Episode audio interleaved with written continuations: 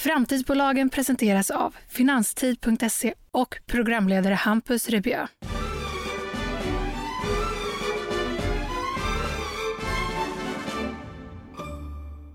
Hej och välkommen ska just du vara. Hur kommer det sig att 68 procent av alla nyrekryteringar avslutas inom 18 månader? Ekonomiskt räknar man med att en felrekrytering kostar cirka en miljon kronor och kostnaden för personens hälsa är ofta ändå högre. Att så många misstrivs med sitt arbete är en av anledningarna till att den psykosociala ohälsan är så utbredd. Men hur ska egentligen företagen vända trenden och börja rekrytera rätt? I dagens avsnitt möter jag Lennart Engelhatt, VD på Happier. Happier har utvecklat AI-baserade personlighetstester som hjälper företag att kunna göra så bra rekryteringar som möjligt. Testerna fokuserar på vem den arbetssökande är snarare än vad som står på CVt. Och på tal om personlighet, hur många företag är det egentligen som känner sig själva? För en viktig del i Happiers rekryteringsmetod är att hjälpa företagen att också kartlägga sin egen verksamhet och företagskultur.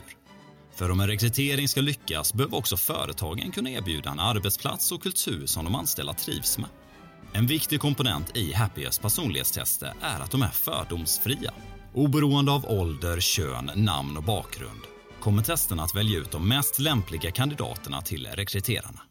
Lennart beskriver testerna som ett samarbete mellan digitalisering kopplat till mänsklig intelligens där de digitala testerna fungerar som ett viktigt hjälpmedel till den mänskliga kompetensen vid en rekrytering.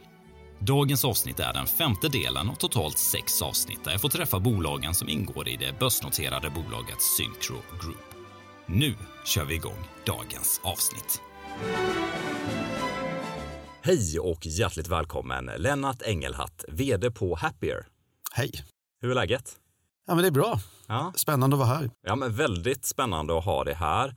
Jag tänker att vi kastar oss in i er spännande plattform direkt. Berätta, vad är det ni jobbar med? Vi jobbar med eh, jobbmatchning skulle jag säga. Vi har skapat en digital plattform för hur man ska matcha människor att passa in på sitt jobb, hitta ett jobb där de trivs. När det gäller rekrytering som är det ämne där vi är i så Många gånger när man tittar på rekrytering så är det alltid så att man tittar på den som ska bli rekryterad. Det vill säga vem är det som ska bli rekryterad? Och då försöker man skaffa sig massa kunskap om den personen. Eh, det vi har gjort är att vi tittar både på personen och organisationen. Det är där vi ofta går fel i rekryteringen, att vi letar som arbetsgivare efter någon som ska passa in hos oss. Det vill säga de ska ha rätt kompetens, de ska jobba tillräckligt mycket och de ska ha rätt erfarenheter.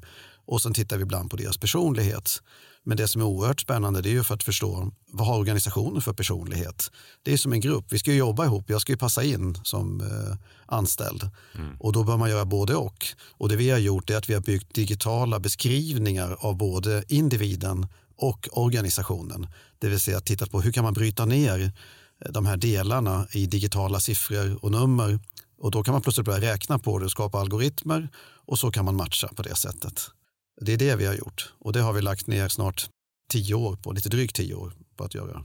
Och vad är det då som man genom de här testerna kan se? För om man frågar ett bolag, ja men beskriv er eh, kultur. Beskriv, hur är ni på det här bolaget? Ja men då kanske det är ett par få ord som man använder sig av. Eh, men genom de här testerna så kan man ju verkligen få ut grunden. Ja men vilka är vi? Att man lär känna sig själv så att säga. Absolut, och det, det, märker vi ofta när vi jobbar med våra kunder när de vill så att säga, kartlägga sin kultur som vi kallar det för. Det här bygger på forskning, det här är ju inget hittepå. Utan vad vi har gjort är att vi har låtit psykologer som har tittat på då, hur kan man mäta kultur överhuvudtaget? Och det vi har gjort är att vi har byggt det på en grund av en metod som heter VOCA. Och VOCA står för Volatile, Uncertain, Complex och Ambiguous. Och det är en scenariobeskrivning egentligen om vad som händer i världen. Det vill säga att vi lever som, ni märker, som vi vet idag i en verkligen volatil värld som är osäker, komplex och tvetydig. Och det är precis som våra organisationer. Och genom att använda det som en utgångspunkt så kan man också då bygga som vi kallar för items eller egenskaper. Om man ska möta en volatil värld, hur ska man då vara som organisation? Om man ska mäta, möta en osäker värld, och det kan vara eh, att man ska mäta exempelvis stabilitet. Vill jag vara som människa i en organisation som är stabil eller föränderlig? Behöver jag veta allting i förväg? Vill jag, vill jag vara en organisation med mångfald eller vill jag inte det? Eh, så det finns ett antal olika egenskaper och det är så, så att säga, som de här, det är ett test mm. som är beskrivet som man då kan eh, bestämma vem man ska fråga om det är ledningen, ägarna eller alla i organisationen. Och på så sätt kan man kartlägga en hel organisation, alltifrån ledningsnivå ända ner på butiksnivå. Det har vi gjort i stora butikskedjor där det ser helt olika ut i en butik i Eskilstuna och en butik i Sundsvall. Mm. Men man rekryterar ju samma medarbetare, det heter ju butiksmedarbetare. Mm. Och det är så det går till i de flesta organisationer idag. Ah, men vi ska ha en butiksmedarbetare till. Mm. Men det man glömde bort var att kulturen såg helt annorlunda ut. Beroende på om det är en storstad, liten stad, beroende oftast vem som är butikschef. Mm. Och då när man går över till individen istället, då, då har vi ett motsvarande test. Och då får den som ska bli rekryterad svara på ett antal frågor. Det kan vara alltifrån 6 minuter ända upp till 15 minuter eller 20 minuter. Och så mappar man det då mot den organisation som man har kartlagt i just den butiken. Mm. Och då kan vi direkt se, finns det förutsättningar för att den här personen överhuvudtaget passar in? Mm. Och passar de inte in spelar de ingen roll om de är den bästa säljaren i världen. För de kommer inte kunna gilla att vara på jobbet för de passar inte in bland de andra. Så att det där är ett första, och det är inte knivskarpt, för inga tester är knivskarpa. Vi, vi kommer att prata ganska mycket om tester här. Mm. Det är mycket bättre att använda tester än att inte använda tester. Men man ska förstå hur man använder dem och hur man tolkar dem. Mm. Men en sak är helt klart att vad vi gör det är ju riskeliminering. Det vill säga vi tittar bara på de som absolut inte passar in. Det går aldrig med ett test plocka ut den som passar bäst in. Eller den som är bäst på någonting. Därför att det är en ögonblicksbild. För i samma ögonblick som man byter butikschef så byter man också början till en ny kultur. Det betyder att alla som finns där kommer genomgå ett nytt, en ny förändrad situation. Och det är det som är så spännande med rekrytering. Det är ju det här att vi är ju i en konstant lärande. Eftersom hela alltså en avdelning eller en butik eller en restaurang lever ju i en, liksom, i en förändring hela tiden, precis som samhället gör. Mm. Och det gör ju att det som vi har fokuserat på som är vår styrka, det är att vi har tränat på att förstå när ska man använda den digitala tekniken, det vill säga den digitala intelligensen. När är den intressant att använda? Och när ska man använda den mänskliga? För det är inte så att, att en maskin kommer att plocka ut, man söker, man får in hundra kandidater och så kommer maskinen säga den här är bäst. Det funkar inte. Utan vad maskinen kan säga är att de här 10, 12 är bra. Nu får du ta över och så får människan ta över. För där är vi fantastiska, för vi har perspektiv som ingen maskin på länge, länge, länge kommer att ha. Mm. Och det är att vi, får, vi ser bilder, vi förstår saker, vi, vi har kunskap om hur det verkligen är på golvet. Sånt som inte går att beskriva i en anställningsannons eller i någon medarbetarprofil. Utan vi möter människor och så länge vi vet att ingen av dem vi möter är helt fel så kan vi slappna av som rekryterare.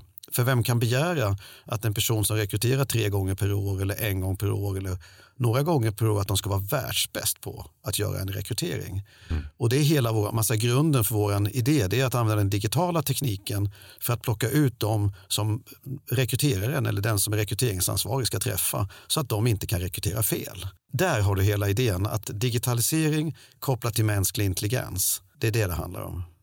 Som jag förstår det korrekt så är det när det är den här stora mängden data, om vi säger att det är hundra stycken CVn som har skickats in, då är det svårt för en person att göra det här. Vilka är de tio bästa? Och det är där vi kan behöva hjälp då eh, för att, ja, men om man nu använder uttrycket, sålla ut de tio bäst lämpade om man då ser till kultur och alla de här bitarna eh, som ska överensstämma. Men när vi väl har de här tio, då kommer människans personens styrka in att eh, ja, man också kunna ta in en magkänsla och liknande. Men just att gå från 100 till 10, det är där vi behöver spetskompetensen som kan komma ifrån tekniken.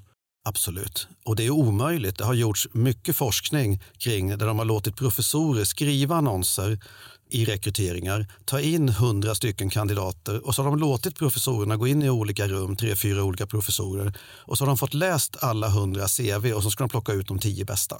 Och då pratar vi om professorer i psykologi som har skrivit annonserna och forskat inom området. Och i snitt så plockar de ut 1,2 som är samma personer av de där 10. Så de har alltså plockat ut nästan 40 olika personer av de 100 fast de var med och satte kriterierna från början. Och hur ska vi då som är vanliga, som inte kan och tänker, hur ska vi kunna plocka ut? Det går inte. Så det är två delar i det här. Det ena är ju, som du var inne på, vi pratar lite om kultur. Andra saker som man kan mäta på det här sättet är ju personlighet. Det pratas ju mycket om personlighetstester och då är ju skalan av personlighetstester till väldigt bra, valida test, tester med hög validitet som vet vad de mäter. De mäter rätt saker, reliabiliteten, det vill säga att de mäter samma sak över tid. Eh, det finns väldigt bra forskningsbaserade tester och det är de man måste använda.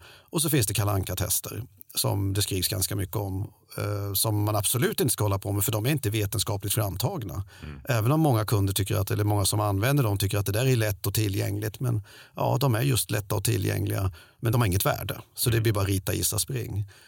För att vad det handlar om med tester som jag nämnde tidigare det är ju att inga tester är perfekta. Jag brukar beskriva det som att när man ska bygga ett hus så vill man ha en linjal och linjalen ska vara en meter. Och om man använder bra tester, ja, i bästa fall så kanske det blir 87 eller 92 centimeter. Har man dåliga tester så är det 58 centimeter eller 1,90. Mm. Och problemet är att om man ska sätta upp ett fönster, om man skulle använda den linjalen så blir det ganska snett. Och det är därför man måste använda så bra tester som möjligt. För det ansvar vi har att välja ut på det här sättet är så stort så vi måste verkligen fundera igenom, på, fundera igenom hur vi ska använda testerna.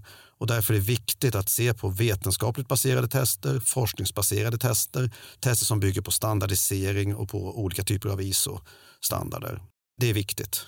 Och ni som har jobbat med detta i tio år då ungefär, hur har den utvecklingen sett ut med testerna?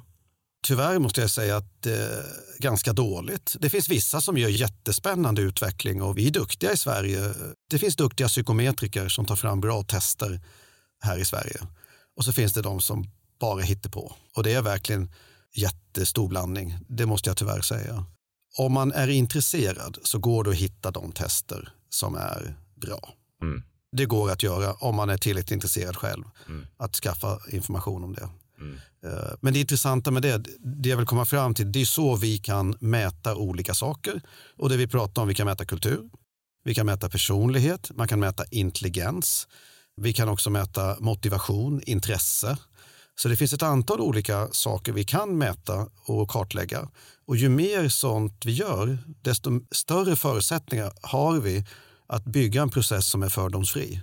Det vill säga vi tittar inte på utsidan om man är lång och snygg eller om man har jobbat x antal år eller vad man har för utbildning utan det är faktiskt förmågan att, att prestera på arbetet och mm. förmågan att passa in i en organisation. Om vi börjar med grunden där så går det att göra med tester eh, över tid.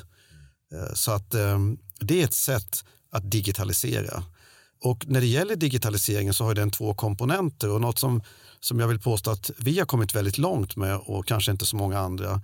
Det finns ju två delar i en rekryteringsprocess och den ena är ju att man ska rekrytera, det vill säga ja, vem vill, man jobbar med hela behovsanalysen, kravprofilen och så vidare. Och sen till slut då så, ja, så så rangordnar systemet, de rekommenderar de här 10-12 och det blir intervjuer och sen så blir det en, en rekrytering. Liksom det är då vi ska få reda på hur gick det då? Och, och ofta står det i de här avtalen om man går till en rekryterare att inom Ja, om, om den här personen säger upp sig inom tre månader eller sex månader så gör man om rekryteringen. Det är ungefär på den nivån som man följer upp rekryteringen.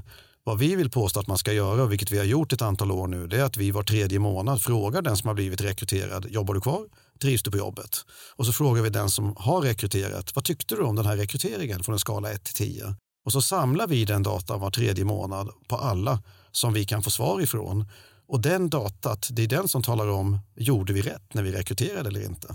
Det är då vi vet. Vi kan ju hoppas att vi gjorde en bra rekrytering, men vi har ju ingen aning om hur det har gått. Och det är där den här digitaliseringsprocessen som vi går in i framtiden nu som är så oerhört spännande. För om man tittar på de här systemen som finns med engagemangsmätning, eh, alltså de, alla de här nya apparna som kommer, hur mår du på jobbet? Börjar vi samla upp data från medarbetarsamtal och börjar fånga upp den informationen och för tillbaka den in i rekryteringsprocessen där vi har profiler som faktiskt beskriver, då kan vi ju se att ja men, ja men Hampus, du passar ju det gick ju jättebra för dig i den här rekryteringen. Ja, men då kanske vi ska leta efter, för den här typen av jobb i den här kulturen, då ska vi leta efter flera som Hampus. Men inte som den här personen, för det visar att alla som såg ut på det här sättet, ja, de funkade inte. Av någon anledning så funkar de inte i den här organisationen. Och då blir inte de rankade bland de 10-12 nästa gång. Och så lär sig systemet via maskininlärning då artificiell intelligens. Och så blir systemet smartare och smartare och, och hjälper dig att plocka ut de här 10-12 varje gång. Lite bättre, utifrån hur det faktiskt gick, inte hur vi tror att det ska vara. Och det är det här maskinen är överlägsen. Det går ju inte för att skulle vi göra det här manuellt så slutar plötsligt en rekryterare. Ja, då går ju kunskapen ut genom dörren. Mm. Och allt det här som vi visste, känslan av att när man har jobbat länge, att ja, men det här kändes bra, sånt där har vi haft förut. Men det finns inte. Och i ett bolag med 10 000 anställda, hur ska de kunna hantera det här på 70 olika avdelningar? Och det, jag kan säga att det är nästan ingen idag som drar nytta av den samlade kunskapen av det som verkligen händer för att förbättra rekryteringen. Och det är där den digitala intelligensen är fantastisk. Och det har bara ett syfte. Det är att ge mig som människa möjligheten att få ett beslutsunderlag så jag kan välja rätt, ännu bättre rätt, ännu mer finkänsligt. Det är det vi jobbar med. Det är det vi har gjort på Happier. Det är det vi har gjort sedan 2012. Vi tränar och tränar och tränar. Mm. Jag såg eh, siffror att 68 eh, procent av alla rekryteringar avslutas inom 18 månader. Mm. Vad skulle du säga att det beror på att det är så många som avslutar sina, sina jobb? Den där siffran är jätteintressant och den gäller ju inte alla rekryteringar för det finns ju andra. Jag, bara, jag vill bara korrigera för att mm. om man har lite enklare jobb kanske om man vänder hamburgare så jobbar man inte ens i 18 månader, man jobbar ännu kortare tid. Men om man ska säga att det är tjänstemannarekryteringar, alltså på en annan typ av rekrytering. Och det, vi vet ju vad det beror på och det beror på att 88 procent av dem slutar för att de inte trivs på jobbet. Det vill säga man matchar inte på kultur. Det är mm. inte det som är, det är inte värdegrunden och kulturen som är utgångspunkten. Utan det är att man har, det är en kompetensfråga. Man rekryterar på kompetens, alltså kunskap. Vad kan du? Vad har du gjort? Vad har du för betyg? Man använder fel premisser.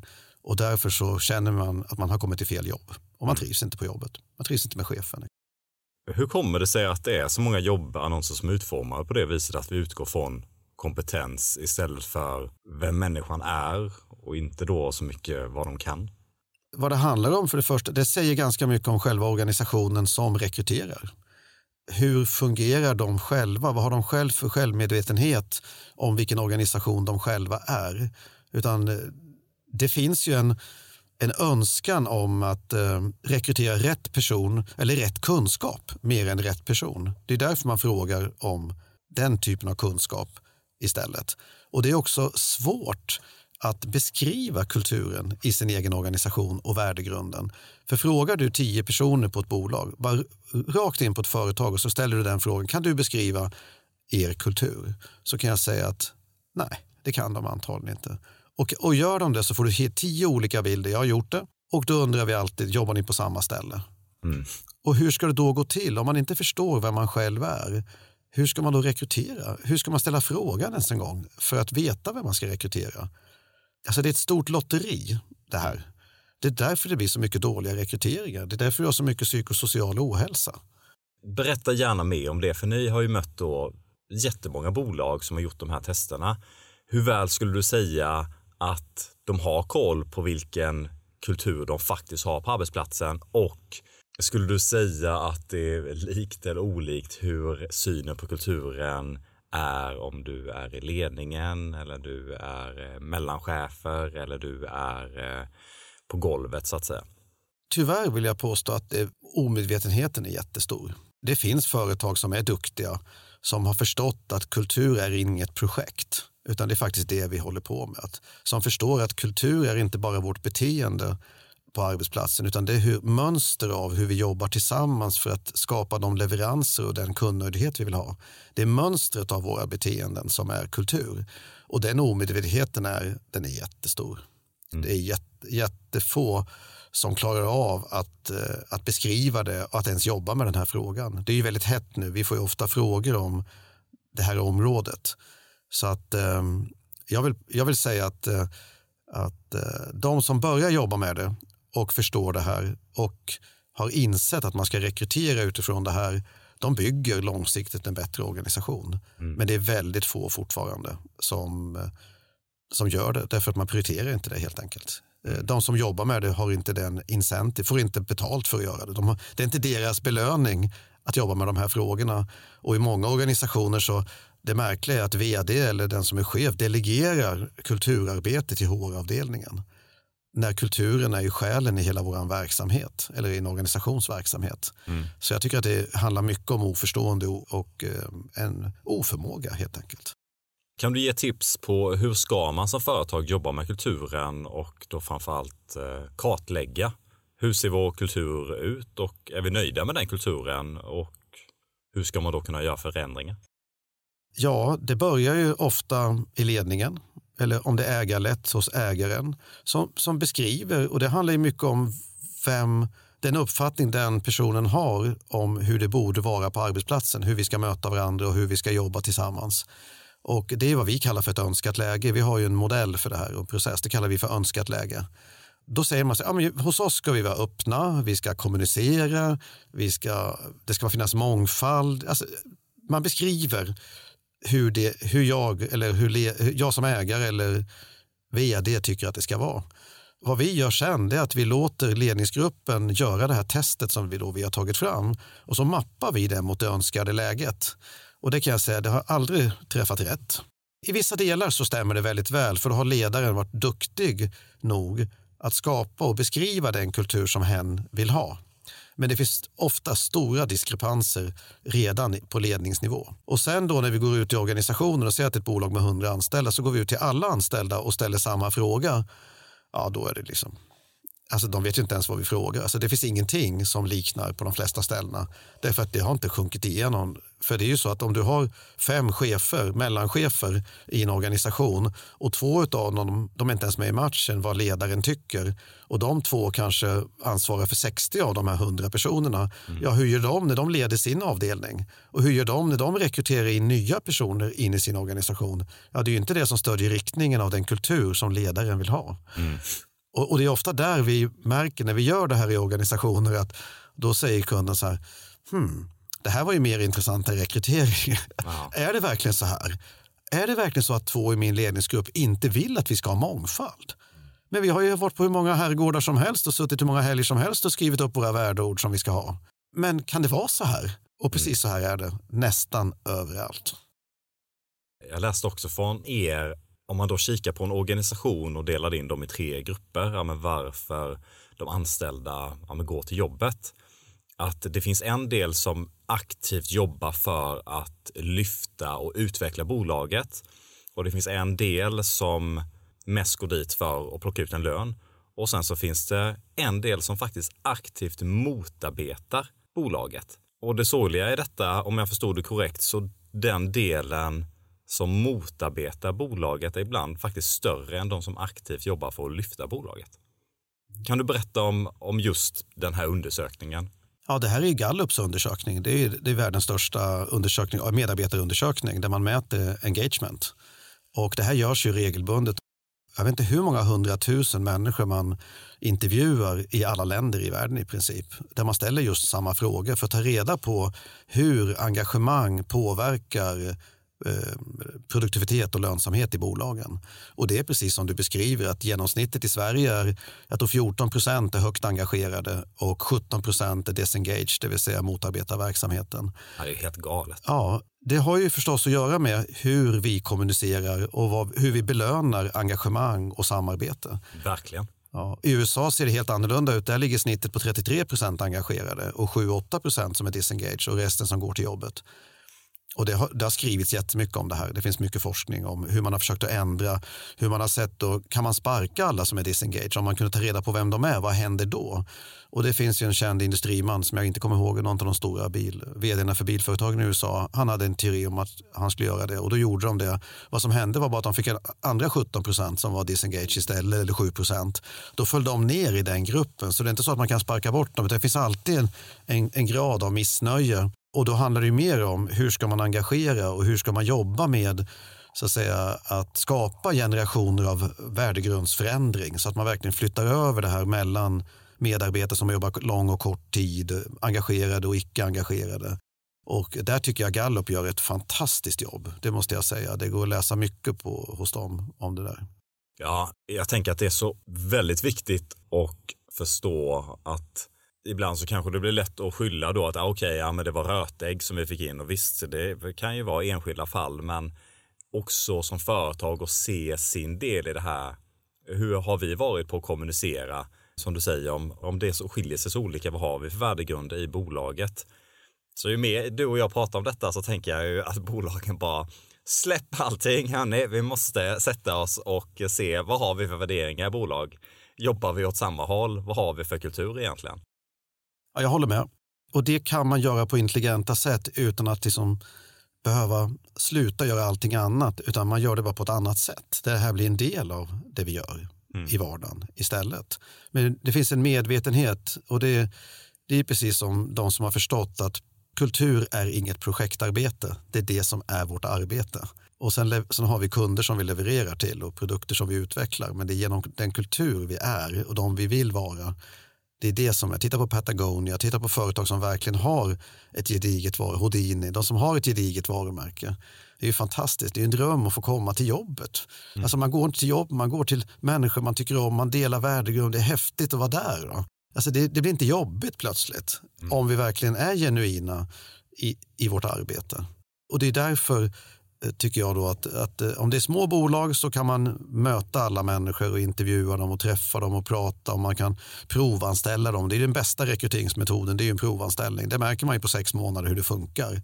Men ska du ha in 86 personer på tre månader så blir det svårt att provanställa 86 personer för det går liksom inte.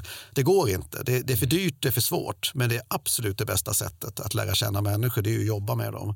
Och det är därför vi måste hitta så att säga, de här smartare metoderna så vi kan skala och lära oss genom digitaliseringen. Det är det som är grunden i det vi försöker göra. Och det jag också vill lägga till som jag tycker är spännande, som jag är lite freak på det här med och lite nördig när det gäller testning. Och, och det är ju det nya som kommer att hända inom testning som, är som, redan, som redan har hänt och vi har börjat jobba med sedan ett och ett halvt år tillbaks. Det är det som heter neurobaserade psykologiska tester. Eh, till skillnad då mot eh, klassiska självskattningstester där man svarar på frågor eh, som, ja, det som du fick svara på frågorna då om när jag är ute och flyger så är det alltid jag som tar kontakt med grannen i, bänk, vid stolen bredvid. Då. Det, mm. då kan man tänka, ja är det jag som gör det? Och så kan man tänka, så kan man svara på det och så tänker många, hur ska jag lura systemet? Vad borde jag svara för att jag ska få det här jobbet? Det är liksom det klassiska självskattningstestet, men det är ändå som jag nämnde tidigare ganska bra om det är bra gjort. Mm. Neurobaserade tester då är någonting annat. De är gjorda på ett sätt så att den mäter frontallobens förmåga att exekvera eh, uppgifter. Klarar jag av att sköta mitt jobb? Och då kan man mäta olika delar av frontallobens eh, eh, delar helt mm. enkelt. Det vill säga, kan man, är man bra på att samla in information? Mm. Är man bra på att komma ihåg saker? Har man ett arbetsminne? Kan man använda sitt arbetsminne? Hur bra är man på att använda minnet under tiden medan man gör andra arbetsuppgifter? Kan jag byta arbetsuppgifter? Kan jag flytta fram och tillbaka? Det som kallas för multitasking. Kan jag hålla på med det eller inte? Den här informationen jag har samlat, hur kan jag använda den för att konceptualisera, för att skapa strategier? Eh, funkar jag bäst på morgonen eller funkar jag bäst på kvällen? Hur blir jag om jag får långa arbetsuppgifter, om jag ska jobba i flera timmar? Blir jag bättre eller sämre? Pratar jag mer eller mindre? Och de här neurobaserade testerna de är gjorda så att du kan inte lura dem. Utan du, du går ner i det undermedvetna. Och det, det roliga är att det är enkla spel kan man säga som man spelar på sin mobiltelefon. Det är så mm. de är gjorda. Och det är korta tester och, eh, och vi får otroligt mycket data. Mm. Och det som är spännande med det, det är inte att de ersätter de gamla testmetoderna, utan att de, det, det, är ett komplement. Därför att de gamla testmetoderna, eller de gamla, de, de här etablerade skulle jag säga, testmetoderna, de beskriver ju så säga, min personlighet och mitt IQ exempelvis, det vill säga min intelligens. Men eh, de neurobaserade testerna, de beskriver hur jag kan använda min personlighet. Om jag verkligen kan använda det jag har beskrivit i min personlighet. Kan jag använda min intelligens? Mm. Exempelvis då. Mm. Och det finns ju exempel på personer som har varit i, som har hög grad av intelligens. Som har varit framgångsrika. Och så hamnar de i en trafikolycka och eh, de kanske, det händer någonting, de, de får en skallskada helt enkelt. Och sen testar man dem igen, men de har fortfarande lika hög intelligens. Men de kan inte gå till affären för då hittar de inte hem. Det vill säga, det kan man beskriva, den förmågan de hade att orientera sig och använda sin intelligens, den är borta. Men de är lika intelligenta. Och därmed inte sagt att alla som är högintelligenta inte är duktiga på jobbet, för det, det, det är de oftast. Men det, det, vi beskriver här är att man borde göra både och. Man borde förstå, kan man använda graden av intelligens? För idag använder vi problemlösningsförmåga och intelligens som ett kriterium i rekrytering. Men det om, om det då är så att jag inte har förmågan att använda den, och speciellt på morgnarna, och det kanske jag har ett jobb där jag behöver använda min intelligens på förmiddagarna, ja, då, då var inte något bra kriterium för rekrytering. Men idag är det ett kriterium för rekrytering i vissa sammanhang. Mm. Och det är det här jag menar, jag kommer tillbaka till att, att förmågan att samla data som är relevant och intressant för att göra rekryteringar successivt, för att sen rekry eh, rekommendera, rekrytera och sen börja mäta. Blev det bra? Ja, de personer som hade de här förmågan att göra det här med den här personligheten i den här kulturen, med den här problemlösningsförmågan, ja, de ska vi ha. Och så lär vi oss det och stoppar in det i maskinen och så kommer vi tillbaka till det vi pratade om tidigare. Så att det, det pågår en spännande evolution inom det här området och just neurobaserad testning tror jag kommer att ta det här till en, till en ny nivå. Spännande. Du var inne lite på det här med eh, man försöker lura testet och framställa sig själv som eh, kanske bättre än vad man i verkligheten är. Kan du berätta lite hur era test, för jag vet att de ändå är utformade på ett sätt för att syna bluffarna och sen så vet jag att det finns spännande siffror på män eller kvinnor när det kommer till att försöka lura testerna. Ja, just det. Du kommer in på ett ganska viktigt område inom psykometrin och det kallas för skönmålning eller skönmålningskorrigering. Och där finns det lite olika skolor. En del säger ju att man kan bygga bort helt och hållet eh, det här med skönmålning. Det vill säga att genom att bygga en testkonstruktion så kan man städa undan det här. Så finns det den andra gruppen som säger att det där går inte alls att göra. Och eh, jag tror att sanningen ligger någonstans där lite mitt emellan. Eh, och ju längre jag har hållit på med det här så inser jag att det är statistiken som talar för att alla, det går att lura tester, men i och med att du har byggt validitet, det vill säga de bra testerna, de finns liksom redan inräknade i att det kommer att hända. Och vad testerna då gör tycker jag, och jag, jag får ofta den här frågan, man, man använder ju en så kallad Stenine-skala 1 9 normalfördelningskurva. Och sen så får någon en trea säger vi, vilket kan vara ett lågt resultat eller ett okej okay resultat. Och då säger de, ja men så här dålig är inte jag, kan, kan vi få höra då. Och då säger vi så här, nej men det handlar för det första inte om du är dålig eller inte, för det är inte det vi mäter. Vi mäter bara om du på den här egenskapen, vad ditt resultat är. Eh, ja, men det, det, det, så här dåligt kan det inte vara. Nej, eh, jag har svarat fel på frågorna eller jag har inte förstått frågorna. Den, den hör vi jätteofta. Då, då, då brukar vi säga att ja, men vad vi vet är att du har inte, det är ungefär 9 till 10 frågor på varje sån här egenskap som vi mäter. Och då kan vi säga så här, ja, men du kanske har missförstått två frågor av 10 eller tre frågor av 10. Så det innebär att ditt resultat kanske kan slå från en trea till en femma. Men du hade inte fått 9 eller 8. Nej, jag förstår.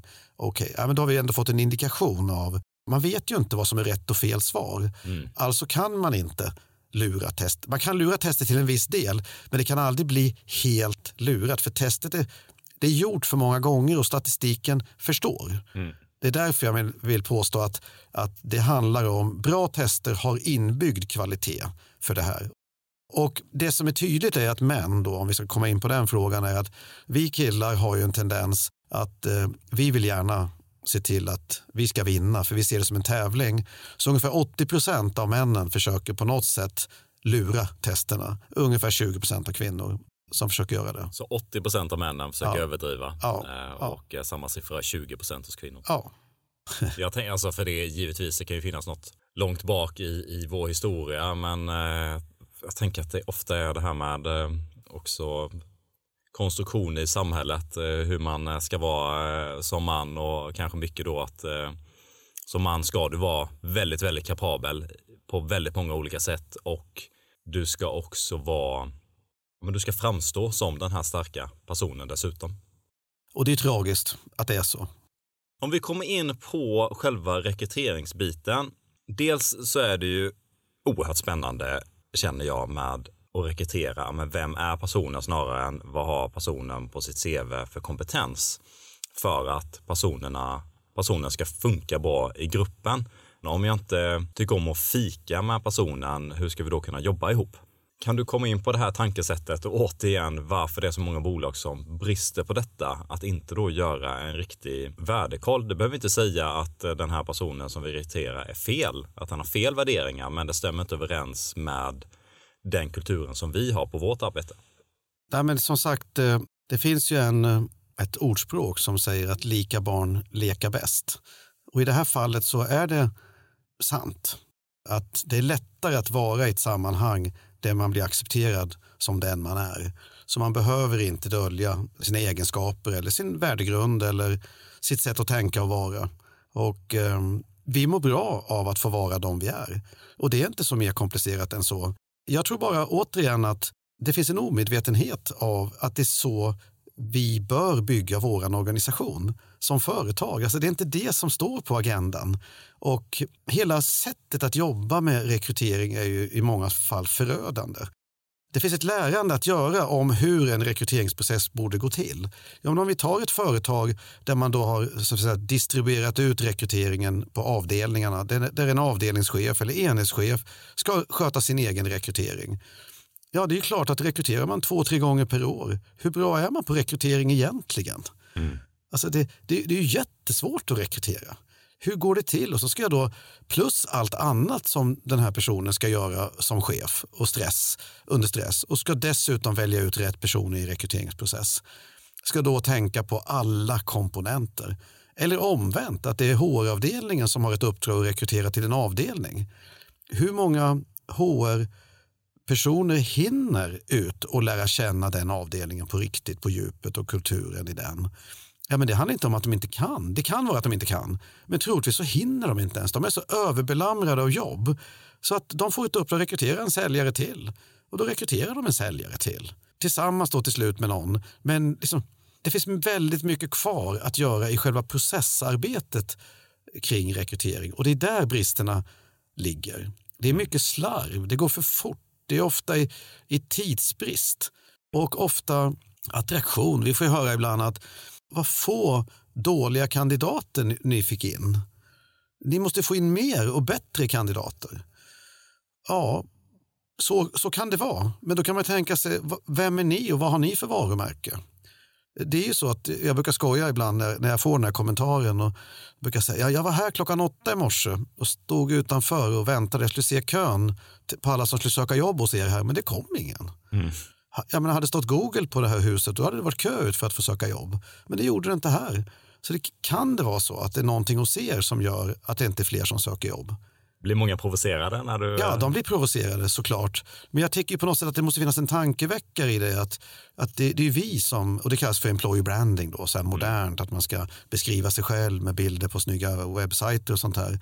Men vi kommer tillbaka till, det är ju så att man vill ju vara på ett ställe där man vet att det är bra. Ja. Det är därför man går, vill jobba på Ikea.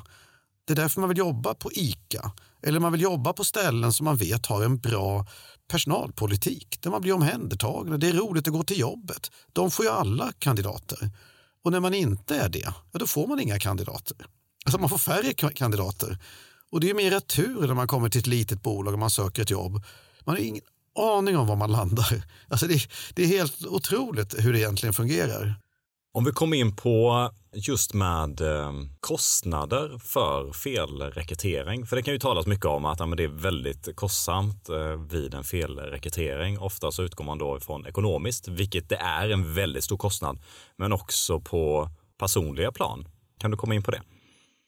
Jo, men det ekonomiska pratar man ju mycket om. Eh, och det är framförallt då det finns olika siffror som man hör. Ja, men det klassiska är att det kostar en miljon. Gör man en felrekrytering så kostar det ungefär en miljon kronor att göra fel. Det är, det är så sjukt ja, ja. Det, det, det, använder man som, det har varit liksom ett begrepp och jag har försökt reda ut hur den här siffran har räknats ut. Jag har gått ut på LinkedIn-grupper och skrivit hur räknar ni ut kostnader för en dålig rekrytering? Och det kommer ju alla möjliga mystiska förslag på hur de har räknat. Då. Och jag har till och med ställt upp såna här Excel-kalkyler så folk får fylla i hur många timmars jobb har de lagt ner, vad kostade rekryteringen? Vad gjorde den här personen för fel? Tappade de kund? Alltså, det, det mm. finns så många parametrar som kan gå fel. Mm. Och nu, den senaste siffran jag hörde nu var att man ska räkna 1,45 gånger månadslönen gånger antal månader som personen var anställd. Då kan man få en siffra. Det var det senaste jag hörde nu som en modell. Okay. Och Det innebär att om den här personen då har 50 000 i lön plus sociala avgifter kanske 75 000 då gånger 1,45 ja det blir väl nästan en 100 000 drygt. Gånger sex månader, ja, 600 000 spänn. Ja. Det, det, springer snabbt iväg. Och det är så, så det vill säga, ju högre lön desto, desto större misstag. Alltså då, och då tror jag att de har räknat in ganska mycket. i det. Jag tror det de inte har räknat in, det är ju som det vi också nämnde tidigare, det är hur mår den här personen som kommer in på fel jobb? Som har blivit rekryterad eller har lurats eller har kommit in på ett ställe där de inte trivs. Hur mår den personen och dess omgivning och anhöriga? Och hur mår de som är på jobbet? Eh, alltså den psykosociala ohälsan. Eh, hur, hur går det med den? Hur ska man räkna värden på det? Så att eh, kostnaden för en felrekrytering är avsevärd. Eh, och bara tidsperspektivet. Tänk att ta in någon och man verkligen har förberett och kommer personen in och så jobbar de i ett år eller nio månader så slutar de. Ska man börja om en rekryteringsprocess med de skador man har med från den gamla och så ska man dra igång en ny och så tar det x, en, två, tre månader att hitta en till och med risken i magen och eh, att det kan bli fel igen. Mm. Eh, och, det, och det är det här som, som vi är så fascinerade av. Varför är de flesta inte noggrannare i sin rekryteringsprocess? Varför är de inte mer varför lägger de inte lite mer själ i behovsanalysen? Eh, vi måste ha en till och då frågar vi alltid, berätta varför du måste rekrytera den här personen. Beskriv nu på riktigt varför den här personen ska in. Nej, men det är en som slutar där. Okej, okay. men hur vet ni att ni ska in en annan? Ja, ja, alltså, det är precis på den nivån. Ja. Och, och, och, Det innebär inte att de är dumma eller att de, att de, att de inte förstår. Men de, de flesta tänker inte riktigt, utan det bara är. Det bara mm. händer. Och det är mycket slentrian i, i, i, de, i många olika steg. Mm. Och ju mer tid det går, desto mer desperation uppstår och desto mer ljuger vi som arbetsgivare för vi måste få in rätt person. Nu är det bråttom att få en leverans. Eller vi ska leverera till en kund, så då är det bråttom. Och då blir det ofta så här, skynda, nu måste du rekrytera någon. Så står de och skriker på någon på en HR-avdelning som då ska skynda sig. Och du förstår ju hur, hur de som jobbar där mår när de får pressen att nu måste de leverera. Mm. Hur går det till? Liksom, vad kommer att hända? Vad blir kvaliteten? Ja, det finns så många felkällor. Mm. Har du eh, några siffror på äh, när bolag använder sig av Happier äh, fullt ut, alltså både då med att göra analyser på det egna bolaget äh, men också då med tester. När de ska rekrytera, hur siffrorna ser ut, att det faktiskt blir bra rekryteringar? Ja, de siffror så säga, som jag kan nämna då är ju att en av våra största, eller om det till och med är vår största kund, de säger ju att de har minskat rekryteringstiden för det är en faktor att snabbt få in någon och det är ganska lite enklare jobb. Har gått ifrån tio veckor i snitt till två veckor. Mm. Och, och, det, och det är ju digitaliseringen som gör det. Det vill säga att de behöver inte sitta och läsa. De har inte en CV längre utan de jobbar ju bara med tester. Mm. Och där de litar på, för de har sett så många gånger nu att det blir mycket bättre resultat. Och det gör att de kan få mycket snabbare, kortare tid. Så att kalendertiden minskar men också arbetstiden minskar från kanske en vecka till två dagar. Och det innebär, gör man, i det bolaget gör man många rekryteringar men man ska göra hundra stycken och man kan spara tre, fyra arbetsdagar per rekrytering så blir det väldigt mycket pengar. Bara där blir mycket pengar och med en kvalitet då som de anser är flera gånger bättre än vad de hade tidigare. Men eh, jag tänker på mindre bolag också. Bör man använda sig, eller kan man använda sig av Happier då också om det är ett enmansbolag som ska göra sin första anställning? Absolut, det kan man göra. Därför att det är det som, när vi började då, så att säga, för ja, 2011 eller 2012, så riktade vi in oss väldigt mycket till små företag. Just att visa att använder man digitalisering så går det att dra ner priset sådant så att det går att använda den här tekniken även som ett litet bolag. Mm. Och antingen kan man då använda de verktyg som vi har, det vill säga att man kan själv göra rekryteringen för ett antal tusen kronor bara. Eller så kan man köpa tjänsten eh, till ett rimligt pris. Så att det går att göra och då får man precis alla de, all den här kunskapen som jag beskriver och alla de här verktygen som, som vi har, de använder ju vi förstås. Mm. Och ehm, eh, om man får göra lite reklam här då kan man väl säga att vi kommer att lansera här inom kort vad vi kallar för rekrytering på lösvikt. Mm. Och, och det innebär att ja, men du som kund kan bestämma hur mycket vill du göra själv av rekryteringen och hur mycket vill ni att vi ska göra. Och en del kommer att säga, ja men vi vill ha hjälp, alltså en klassisk search-rekrytering, att vi behöver en ekonomichef, ordna det. Ja, det är ju en hel rekrytering. Men det kommer andra som säger att ja, vi ska rekrytera en säljare. kan ni fixa fram fem kandidater så sköter vi resten själva. Mm. Och det är klart att det blir skillnad på priset. Ja, men det är klart vi kan. Därför vi har ju byggt en sån digital process så att vi kan jobba fram till att vi har fått fram, ja men säg att vi, vi hjälper dig att plocka fram en annons, vi skriver den som du vill ha den, vi gör den snygg, vi publicerar den och så kommer det in kandidater via digitala verktyg och sen så läser vi och tittar på de här kandidaterna och så tar ja, de här sex kandidaterna. Mm. Så gör du resten själv. Du sköter alla intervjuer, du tar dina referenser, du gör allting själv och vi har hjälpt dig med en liten del. Och så sparade du x procent av din tid, men du ville ha kvaliteten på den första delen av processen, för den kände du att du hade ingen lust att sitta och läsa CV. Du hade ingen lust att skriva annonsen själv, du hade ingen lust att göra den delen av jobbet, men den sista delen ville du göra själv. För du hade tid. Och nästa gång kommer du tillbaka så har du inte tid, ja då vill du ha hjälp med någonting annat.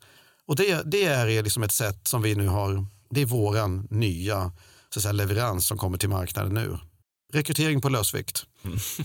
Gott och blandat godis. Ja, du får välja själv. Vad vill du ha? Ja, det är toppen ju. Ja. Lennart, vi har ett segment här i podcasten som heter Tre annorlunda. Där kommer jag ställa tre stycken annorlunda frågor till dig. Här kommer första. Berätta om något på din bucketlist. Den var enkel. Det är att åka till Japan. Mm. Och åka på en sån här matresa. Att hyra en minibuss tillsammans med en bra guide med goda vänner och barnen, ungdomarna och så åka runt i Japan och så äta japansk mat. Ja, det låter ju fantastiskt ju. Vad härligt. När blir detta av då? Nästa år. Aha. I, ja, någonstans nästa år, ja, ungefär om ett, lite drygt ett år. Okej, kanske perfekt till körsbärsblomningen då också. Ja, jag har en god vän som har bott i Japan. Han vet inte om ännu att jag ska fråga honom, men han har drivit ett bolag i Japan. Han är en svensk kille som då um, tar emot grupper och han pratar japanska förstås, han har bott där många år. Så jag tänkte anlita honom att han skulle få bli då vår guide just under körsbärsblomtiden. I... Mm, ja, fantastiskt ju. Ja. Okej, här kommer nästa fråga. Vem var din idol som liten? Det var min stora syster. Mm. Hon var min idol. Eh, jag kommer ihåg när jag gick i första klass så frågade vår lärare om, vilken, inte vilken var vår idol, hon frågade vad våra syskon gjorde. Och då hade min syster börjat plugga på Stockholms universitet, eller Uppsala universitet. Och då sa jag att min syster ska bli datamaskin. och det var jag, jag var så stolt, jag har alltid varit stolt över min stora syster. Ja, men vad härligt. Sista frågan. Om du skulle kunna få alla människor att bli medvetna om en sak, vad hade det då varit? Det var en svårare fråga. Men jag skulle nog säga gåvan av att vara tacksam. Att verkligen vara tacksam för det vi har. Mm och inte leta efter det vi inte har. I varje läge, var vi än är någonstans, har vi alltid någonting att vara tacksam för. Och det skulle jag vilja att alla fick, eller lärde sig. Ja, det är verkligen sanningens ord. Jag tänker bara som du och jag, man, man sitter här och man, man kan gå och man kan eh, andas och man kan se och man kan höra och man kan känna dofter och smaker och varje dag verkligen känna den här oerhörda tacksamheten att man har de eh, förmågorna jag har tränat något som heter conscious leadership tillsammans med fantastiska människor inom mindfulnessrörelsen. Och där gör man en övning varje morgon som heter just tacksamhetsövningen. Och det första man upptäcker det är faktiskt att man lever. Mm. Och det kan man vara tacksam för. Mm. Och så rör man lite på fingrar och ben och tår och sådär. Och så känns man att ja, jag kan, idag funkar kroppen också. Och så bygger man den tacksamheten till kärlek bland, till människor man har nära sig och känner vem kan jag få ge min kärlek till idag? Var kan jag få min kärlek ifrån idag? Och då kan man bygga tacksamhet. Det tar en sån övning tar mellan fem och tio minuter och det gör att man får en bra start på dagen. Mm. Ja, fint. Tips till allihopa som lyssnar på detta att eh, börja med det eh, varje morgon och, och känna efter vad är jag tacksam över. Lennart, sedan 2021 så är ni en del av Synchro Group kan du berätta eh, hur eh, det kommer sig och vad ni ser för eh, positiva effekter både på kort och lång sikt? Ja, det kommer sig av att, att jag och Claes Persson då som kan man säga grundare eller initiativtagare till Synchro Group träffades förra, i våras, för ett år sedan ungefär. Och vi diskuterade vad det fanns för möjligheter kring samarbete till att börja med, tills vi insåg att vi kanske skulle gå längre än ett samarbete. Och det vi såg som var spännande, det är ju hela idén kring att bygga SaaS-bolag, det vill säga recurring business, hur vi kan bygga en digital affär till många återköpande kunder och inte bara i Sverige utan internationellt. Och där såg vi kopplingen då i och med att bolaget hette ju Giger Group på den tiden och som heter Syncro idag. Det var ju hela gigekonomin plus det som vi håller på med inom rekrytering.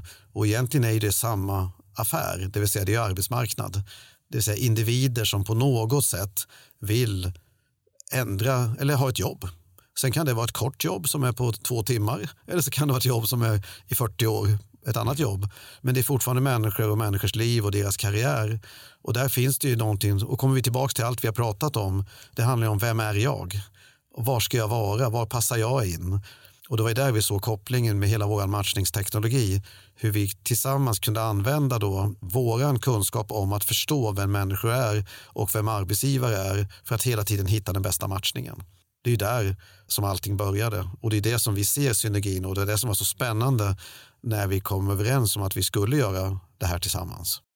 Ja, kan du komma in än mer det här med eh, synergieffekterna? Eh, för inom Synco Group så ingår ju då Gigger som du eh, talade om.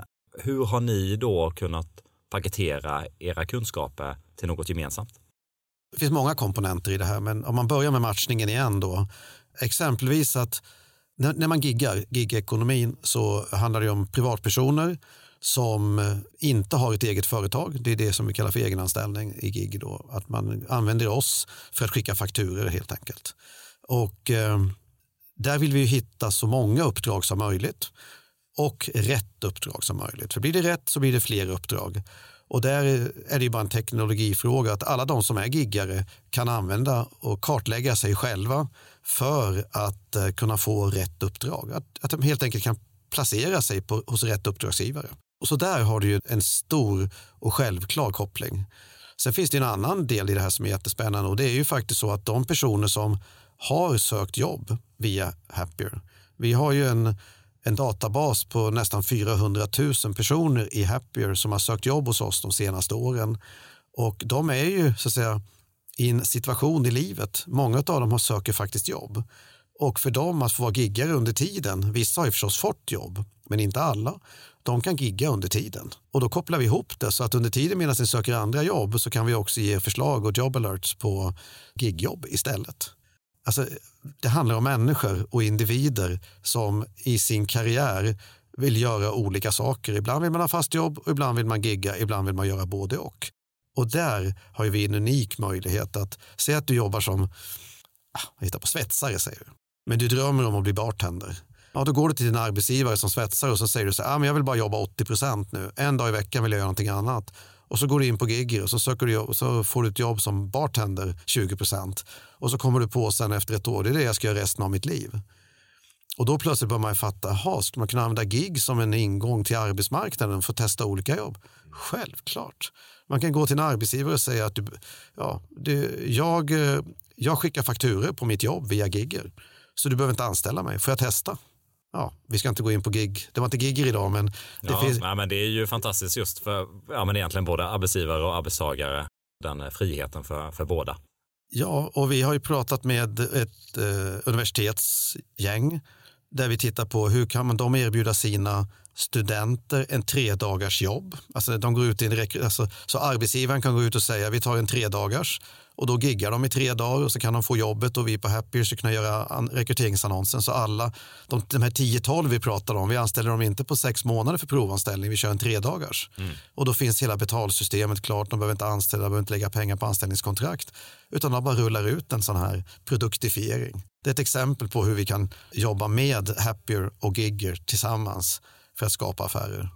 Ja, för jag tänker att det är ju egentligen jättesvårt att veta om det är ett jobb som passar en eh, eller inte. Eftersom de alla, allra flesta då jobben så rekryterar man på CV. Eh, ja. Och sen så kommer du dit och även då, det är svårt att veta vilken utbildning man ska gå eller om man väljer rätt utbildning. För mycket av utbildningen är ju bara lagda i eh, skolbänken. Mm. Du får inte de här arbetslivserfarenheterna. Så när du väl kommer ut så kan du dels svara, är det här ett jobb som passar mig? Gillar jag de här mm. arbetsuppgifterna? Och sen så då komma in med allting.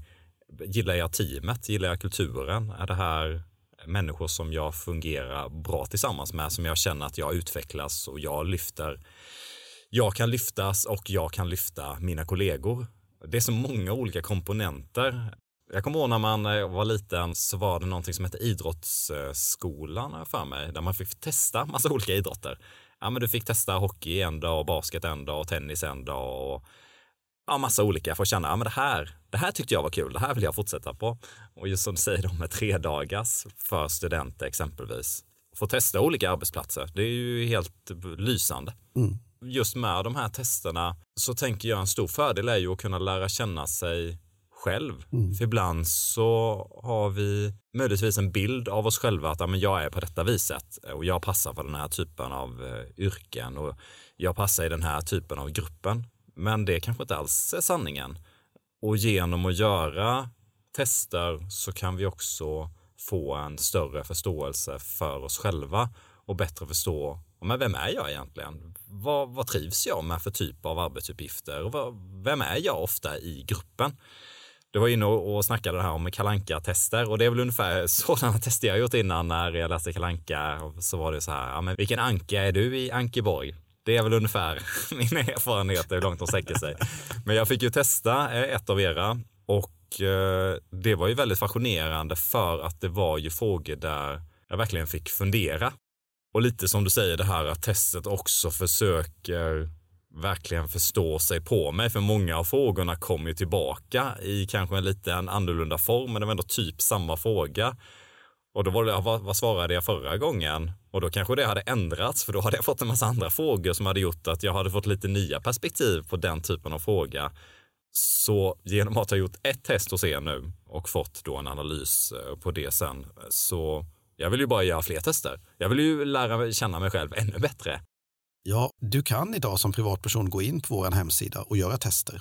Och vi kommer att släppa många fler här under våren nu så du, du kan kartlägga dig själv. Och vad är det då? Happier.com? Happier.com. Ja, och du kommer att kunna få möjlighet att göra de här nya neurobaserade testerna för att se din kognitiva förmåga. Det är jättespännande. Så att det är någonting vi kommer att eh, verkligen släppa loss här under våren för att just ge dig, och du äger ju dina resultat. Du bestämmer ju själv om du vill skicka dem vidare sen då om du söker ett jobb så mm. kan du ta med resultaten och skicka den till din arbetsgivare. Du äger dina egna testresultat. kan du välja om du tycker att det var ett bra eller dåligt resultat. Jag tänker att det här hade varit helt lysande för typ varenda gymnasieelev att få göra test. Men vilket, vilket yrke kan jag potentiellt trivas i? Eh, finns det den typen av tester också där det är mer övergripande? Att om de här yrkena passar nog dig? Vi släpper nu tillsammans med en partner eh, om cirka en månad en digital syokonsulent där du faktiskt kan göra precis det här. Exakt på det här sättet. Det är ett motivation och ett intressetest. Det är inte vi som har gjort utan det här är gjort av forskare och psykometriker och det är dessutom redan beforskat så vi vet att det funkar. Och den kommer då tala om för dig, du får svara på ett antal frågor och så kommer den säga att du passar inom vård, att jobba inom vårdyrken. Mm. Det kan du få reda på. Eller du ska jobba med pedagogiska yrken. Eller du ska jobba med olika typer av områden.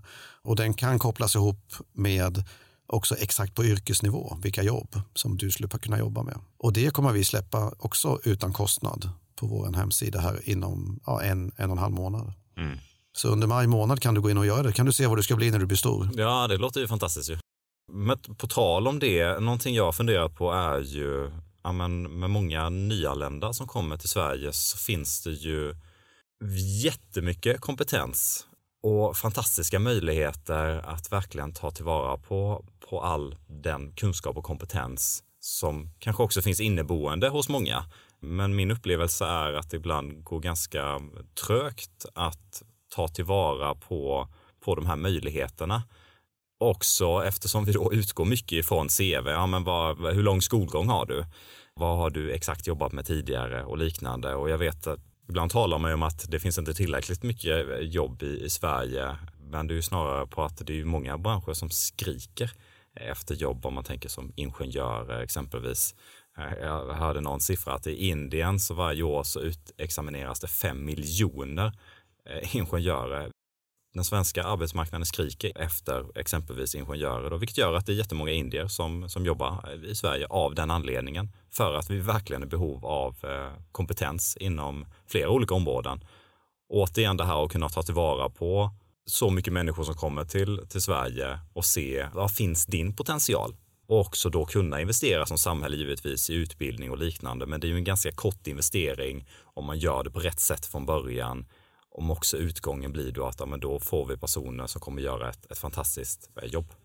Och det du beskriver nu är ju ett område som vi har jobbat med mycket. Vi har varit med i många stora sociala projekt när det gäller just utanförskap inom olika områden. Eh, och det som, om man ska sammanfatta lite grann det vi har pratat om, det här med tester. Och, så ett område som vi kommer att satsa ännu mer inom är just integration och utanförskap. Eh, och det vi har gjort under senaste året skulle jag säga, det är att titta väldigt mycket på det här som Arbetsförmedlingen gör som heter Rusta och matcha. Det är det nya projektet då, ja, för att få in personer som står utanför arbetsmarknaden i arbetsmarknaden i Sverige. Och den utmaning vi har i det, det är ju att beskriva, vi kommer tillbaka till, vem är den här personen? Och då kombinerar vi då det här neurobaserade testet som inte har några bokstäver eller språk så blir det helt eh, oberoende. Helt, det spelar ingen roll vilket land du kommer ifrån för det är ju samma tester. Och där kan vi direkt se om den här personen har de här förmågorna som vi nämnde. Pratade om. Kombinera det med ett digitalt syokonsulenttest, det vill säga vad har du för lust? Du kan ju ha jobbat 30 år på en fabrik i Syrien eller Ukraina men egentligen så är det blommor du vill hålla på med. Mm. Men så var det inte där. Då. Är det någonting annat du vill göra? Och kombinera det med några smarta intelligenta tester så kan vi ganska snart kartlägga både den som kommer från ett annat land som inte kan, som är språksvag som vi kallar det för eller vi kan också kartlägga den personen som har någon typ av funktionsnedsättning som kanske inte kan svara på. Vi har ju testat det här på personer med exempelvis eh, autism och ADHD. Klarar inte av att göra vanliga personlighetstester. De måste göra helt andra eh, digitala gränssnitt med interaktion och det har vi också testat och gjort forskningsprojekt kring. Och det, och det är precis här som vi tror att vi kan göra mest nytta för samhällsutvecklingen. Det är ju att visa att använder vi de här metoderna på ett smart sätt så att det inte blir diskriminerande och utan inkluderande istället och kan bevisa en persons förmåga och att vi kan få arbetsgivarna att lita på att det här faktiskt är vetenskapligt och det fungerar så finns det ju en, en, vi kan göra väldigt stor samhällsnytta och det kommer vi lägga mycket tid och energi på att göra de här närmaste åren. Ja, vad himla inspirerande och vad, vad spännande. Jag önskar redan eh, nu stort lycka till. Hoppas verkligen att, eh, att er Tack. kompetens kommer väl till användning. Om vi talar om fördomar, vilket kan vara ett stort problem när det kommer till eh, rekrytering.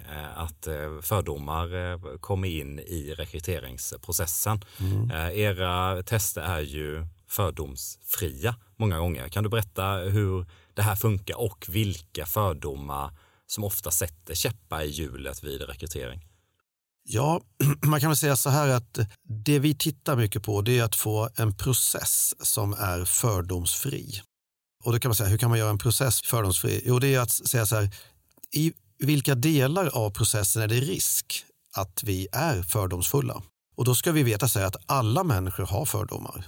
Alltså det, det, vi är liksom, det är en del av, av det vi är. Vi, vi, har uppfattningar och de har vi fått sedan vi var små av våra föräldrar, av våra kompisar, tv, omvärld. Och det, det är vad det är. Och där gäller det bara att se vad kan vi ta bort de här fördomarna någonstans. Och det är därför vi tittar på när man styckar upp en rekryteringsprocess. Så att vi pratar mer om, det är inte testerna som är fördomsfria utan det är i vilka delar. Och den första delen är att om det finns ett CV så kan man ju direkt läsa ett CV och säga den här personen kan inte stava. henne ska vi inte ha eller honom ska vi inte ha. Ja, det råkar vara så att de hade dyslexi. Alltså, det kan vara vad som helst. Det är så lätt att, göra, att välja bort. Eller som vi vet, eh, om man tittar på en bild. Det hade nyligen för något år sedan gjorde en stor undersökning i Uppsala. Det var flera tusen, två tusen personer som blev intervjuade som fick titta på bilder på de som skulle bli rekryterade. Och då var det så här att 86 procent tror jag, eller 83 procent av de som, så fort det var en person som var överviktig så valdes personen bort i CV-fasen. Om bilden. Ja, och något lägre om det var 82 procent eller 81 procent om personen hade ett utländskt efternamn. Ja, så att redan där, det är därför vi måste så titta på hur, var, man måste stycka upp eh, rekryteringsprocessen i alla dess delar och komponenter och se var finns risken att vi väljer bort. Därför att vi kommer att välja bort eh, det. Och det kan vara exempelvis i en intervjusituation. Att vi möter en person som vi bara kände att men den där Hampus, han ser ut som en kille som jag fick stryk av när jag gick i skolan. Honom kommer jag välja bort. Fast jag vet inte varför. Mm. Det bara sker helt instinktivt. Därför att eh, så är vi, så fungerar vi. Eh, så att vi måste, det är vad vi menar med en fördomsfri rekryteringsprocess. Att vi måste ge alla människor möjligheter att inte göra fel, för de kommer göra fel om processen är fel. Och då kommer vi tillbaka till det vi pratade om tidigare, att vi måste vara noggrannare i alla delar i det vi gör när vi rekryterar. Det här är ju en komponent av att inte göra fel.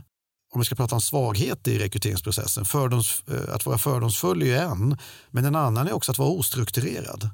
För att eh, om du tänker dig att du ska intervjua tre personer Eh, som har gått vidare. Du har, du har, tre personer och så kommer det in en person som vi är jätteattraherade av. Och har vi inte då bestämt exakt vilka frågor vi ska ställa så kommer vi ställa olika frågor till alla tre personer. Mm. Och det, redan där så har vi redan förstört hela rekryteringsprocessen. Validiteten i processen är helt borta. Och sen så kan det vara så att du och jag ska rekrytera till ditt och mitt bolag. Då säger vi, ja, då träffar jag dem här först och så träffar du dem där och sen träffar du dem och så träffar jag dem. Och sen sätter vi oss i ett rum efteråt, för då har vi skrivit lite slarviga anteckning på ett papper. Vad tyckte du om den här? Ah, sådär, ah, vad tyckte ah, Och så sitter vi där helt ostrukturerat och pratar om de här personerna. Aha. Och vi har ställt olika frågor och det olyckliga var att du var ju bakfull också dessutom ena gången, den ena dagen, men du var inte bakfull den andra dagen. Och det, ursäkta att jag säger det, men det är precis så här det går till. Mer eller mindre överallt. Alltså alla fel. Och där kommer fördomarna in också i den situationen. Så att det finns så många ställen, om man inte jobbar enligt en ISO-standard, den här 10667, som talar om hur en rekryteringsprocess ska gå till. Och så här gör man när man gör det här och så här gör man så här. Mm. Och när man intervjuar ska man jobba med beteendeankare. Vi ska veta vilka frågor vi ställer och vilka svar vi förväntar oss. Vi ska kunna bedöma svaren på ett sätt så vi bedömer på lika. Jag satte en femma på den här, jag satte en fyra, då är det nio poäng. Alltså det behövs struktur och kompetens. Jag tyckte det var jättebra. Just när jag gjorde ett test hos er så fick jag ju sen analysen skickad till mig. Analysen som skulle ha skickats till en rekryterare. Ja. Så det är ju inte meningen att jag skulle få tillgång till det. Men det som var väldigt bra där var ju att, för då, jag betygssattes ju i olika områden. Och utefter det så kom ju då ja men det här bör du tänka på inom detta området med då Hampus och de här frågorna bör du ställa. Och det var ju toppen att också få förslag på frågor. För annars kan det vara att okej, okay, jag ser här att ja, men här blev Hampus bara en tvåa. Jaha, vad, eh, vad, vad beror det på? Hur ska jag nu formulera en, en fråga kring det? Eh, ja, men här fick jag förslag. Ja, men tänk på detta när du ställer de här frågorna till Hampus inom detta området. Eller här blev Hampus en åtta. Jaha, ja men okej, okay. ja men då eh, formulera frågorna på detta viset. Eh, och bara genom att jag läste de här frågorna, alltså beroende om jag hade högt eller lågt, så kände jag att jag gick igång på dem på olika sätt. Eh, där jag hade läge var ju att men där kände jag, oj, den här frågan, den har jag inte funderat på innan, vilket gör att det var en väldigt, väldigt bra fråga. Eftersom jag fick låg på detta så är det ju uppenbarligen ett område som jag behöver jobba på kan det ju vara om jag nu ja, ska vara lämplig inom det jobbet exempelvis. Om jag nu gärna vill ha det jobbet, eh, men jag är låg på den nivån, ja, men då så är det bra att jag funderar på de här frågorna som jag då eh, får ställa till mig. Eh, och återigen det här så tyckte jag ju det var så givande att se det här testet och känna, jaha, och bli medveten om, okej, okay, det, ja men det här kan jag ju känna igen mig En bra självmedvetenhet så att säga. Ja, och det är det vi hoppas och vi kommer tillbaka till igen att rekrytering kräver kunskap och alla kan inte ha den kunskapen därför att den som sköter rekryteringen har ju helt olika erfarenhet och bakgrund. Jag menar, förhoppningsvis om man har gått eh, på ett universitet så har man en utbildning och en kompetens förhoppningsvis. Mm. Men den som rekryterar två gånger per år, hur ska den personen veta vilka frågor de ska ställa i en intervju? Mm. När man då råkar ha använt ett test och hittar någonting som kan vara en svaghet eller en styrka och så behöver man ha hjälp att ställa frågor de flesta vet ju inte ens hur de ska ställa frågan. Om de ska ställa en situationsanpassad fråga eller en hypotetisk fråga. Mm. Alltså man måste ju förstå vad konsekvensen är av de frågor man ställer.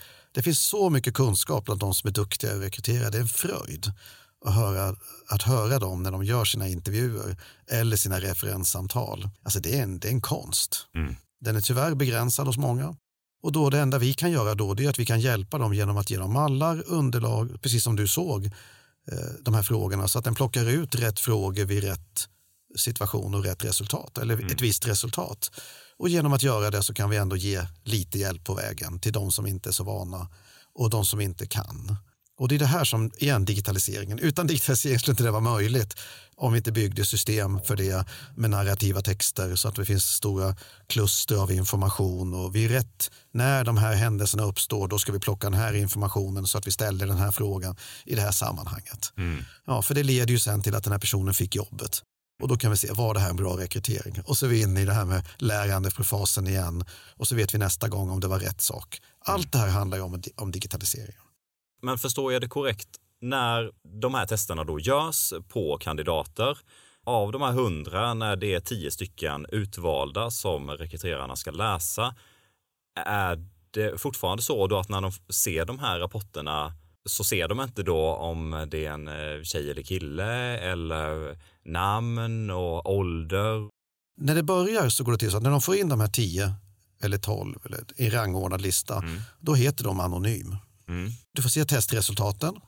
Du får, eh, som vi jobbar i vilket fall, då, man ställer vad vi kallar för ett par förberedande eller personliga frågor. Och Det kan vara en fråga som är så här att eh, har du upplevt tidigare arbetssituation där du upplevde stress? Vad var det du gjorde? Vad var, vad var din uppgift och vilket resultat blev det? Det mm. kallas för STAR-modellen. Då. Ja, då skriver de ju ett svar på det. Det kan du läsa, men du vet fortfarande inte om det är en man eller kvinna och du vet inte hur gamla de är, du vet inte var de bor någonstans eller vilken bakgrund de har. Du vet ju bara vilka testresultat de hade, de har svarat på ett antal frågor och du har inte sett något CV, så du vet inget mer om dem. Och utifrån det ska du göra din första bedömning. Tycker du att den här personen verkar intressant? Ja, men det verkar kolla på egenskaperna som du såg då. Du läste svaret på förberedande intervjufrågor och så säger ja, men det här var en intressant person. Då får du reda på vem det var.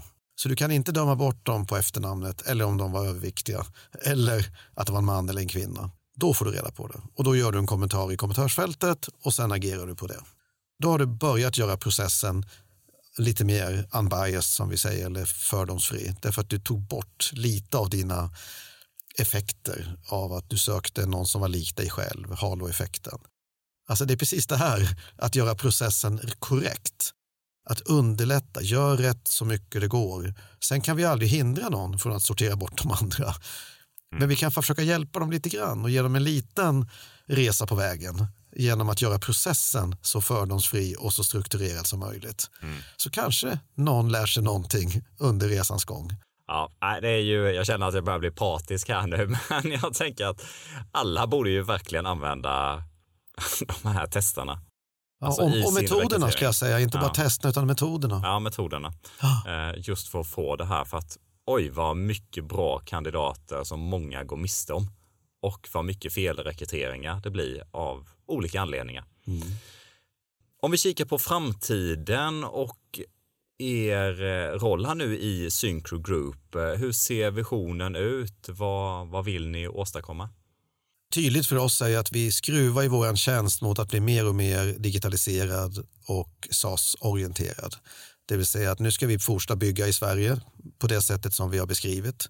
Det vill säga att våra kunder ska kunna köpa våra tjänster direkt på nätet och kunna bli onboardade, det vill säga man köper tjänsten, man kan komma igång med tjänsten på någon, någon minut, man kan börja rekrytera, man kan få återkopplingar och kunskap direkt i plattformen så att vi kan börja sälja den automatiserat, det vill säga man behöver inte ha en vanlig person inblandad i själva säljprocessen och sen då kan ju kunderna få stöd då via en customer success-funktionalitet. Mm. Den affären ska vi växa internationellt.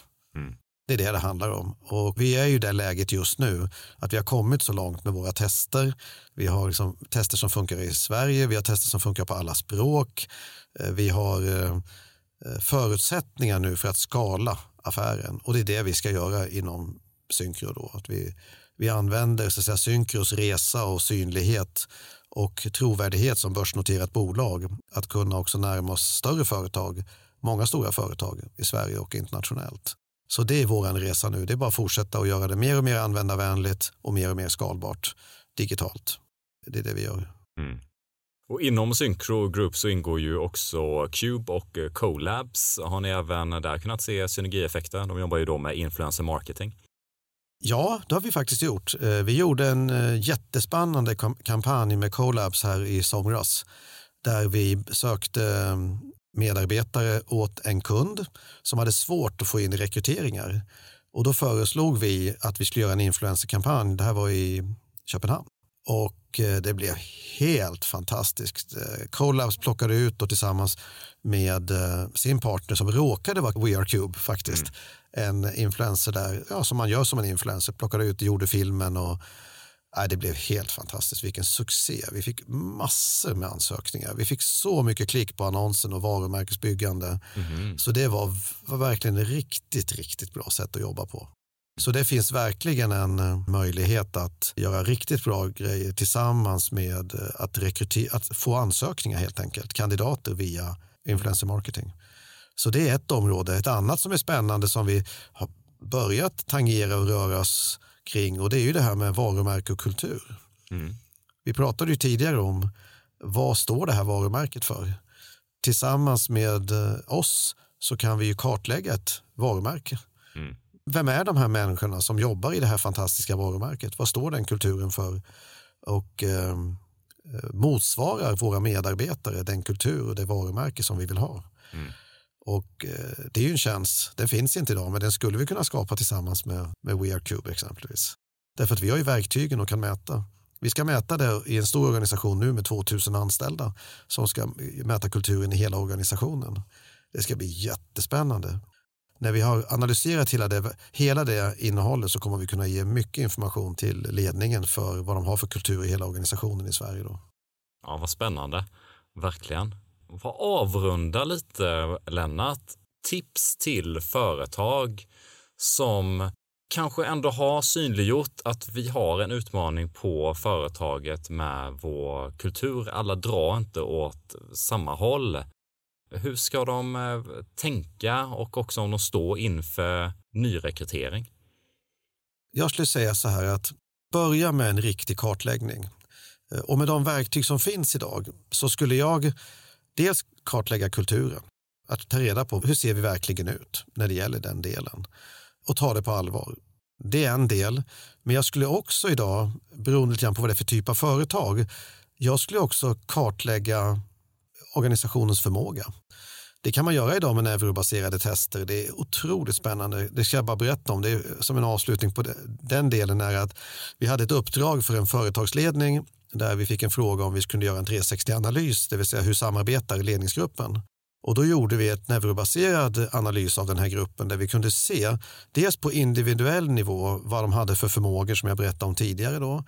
Men också vad man gör då, det var åtta i den här ledningsgruppen, det är att man slår ihop alla åtta och så gör man en vad vi kallar för en team brain. Först gör man en individual brain och så slår man ihop de här åtta med en algoritm och så får man en hjärna för hela ledningsgruppen. Mm. Och då ser man vad det finns för gemensam kompetens, var man är superstark, vad man har överlapp men också vad det finns brister i den här ledningsgruppen.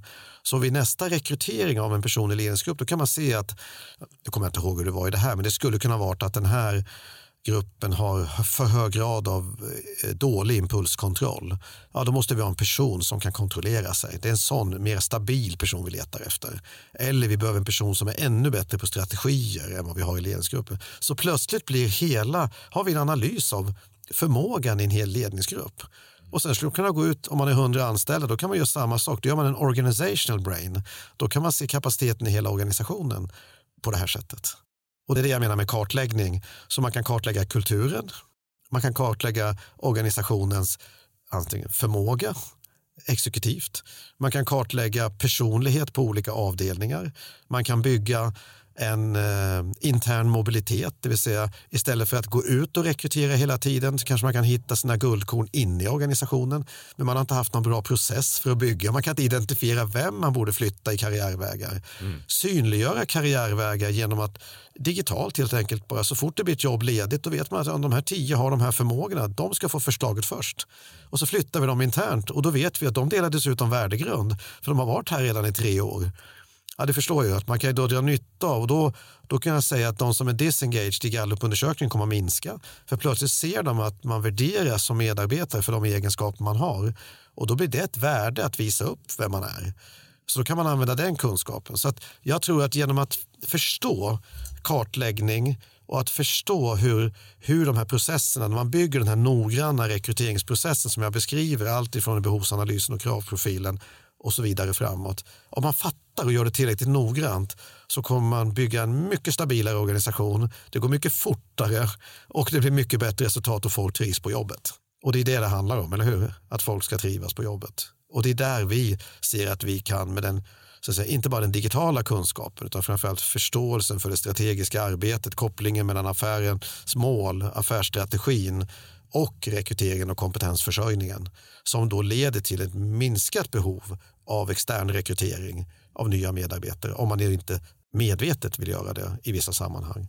Så att eh, det, det handlar mer om att skaffa sig kunskap om vad man har och kunskap om hur det går till. Det, det skulle jag säga är det, är det råd jag skulle vilja ge.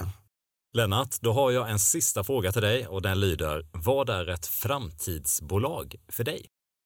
Ett framtidsbolag för mig är ett bolag som har en, en affärsidé, en kraft som är hållbar, som gör samhället lite bättre, eh, som gör att vi mår lite bättre, som är tillräckligt smart eller tillräckligt bra för att leva på sin verksamhet och ge avkastning så att bolaget kan utvecklas och att de människor som får gå till jobbet är glada och kommer hem från jobbet och ger sina partners eller grannar en stor kram och tyckte att livet var ganska fint. Ja, stort tack eh, Lennart för att du har kommit hit och ett stort fortsatt lycka till på Happier.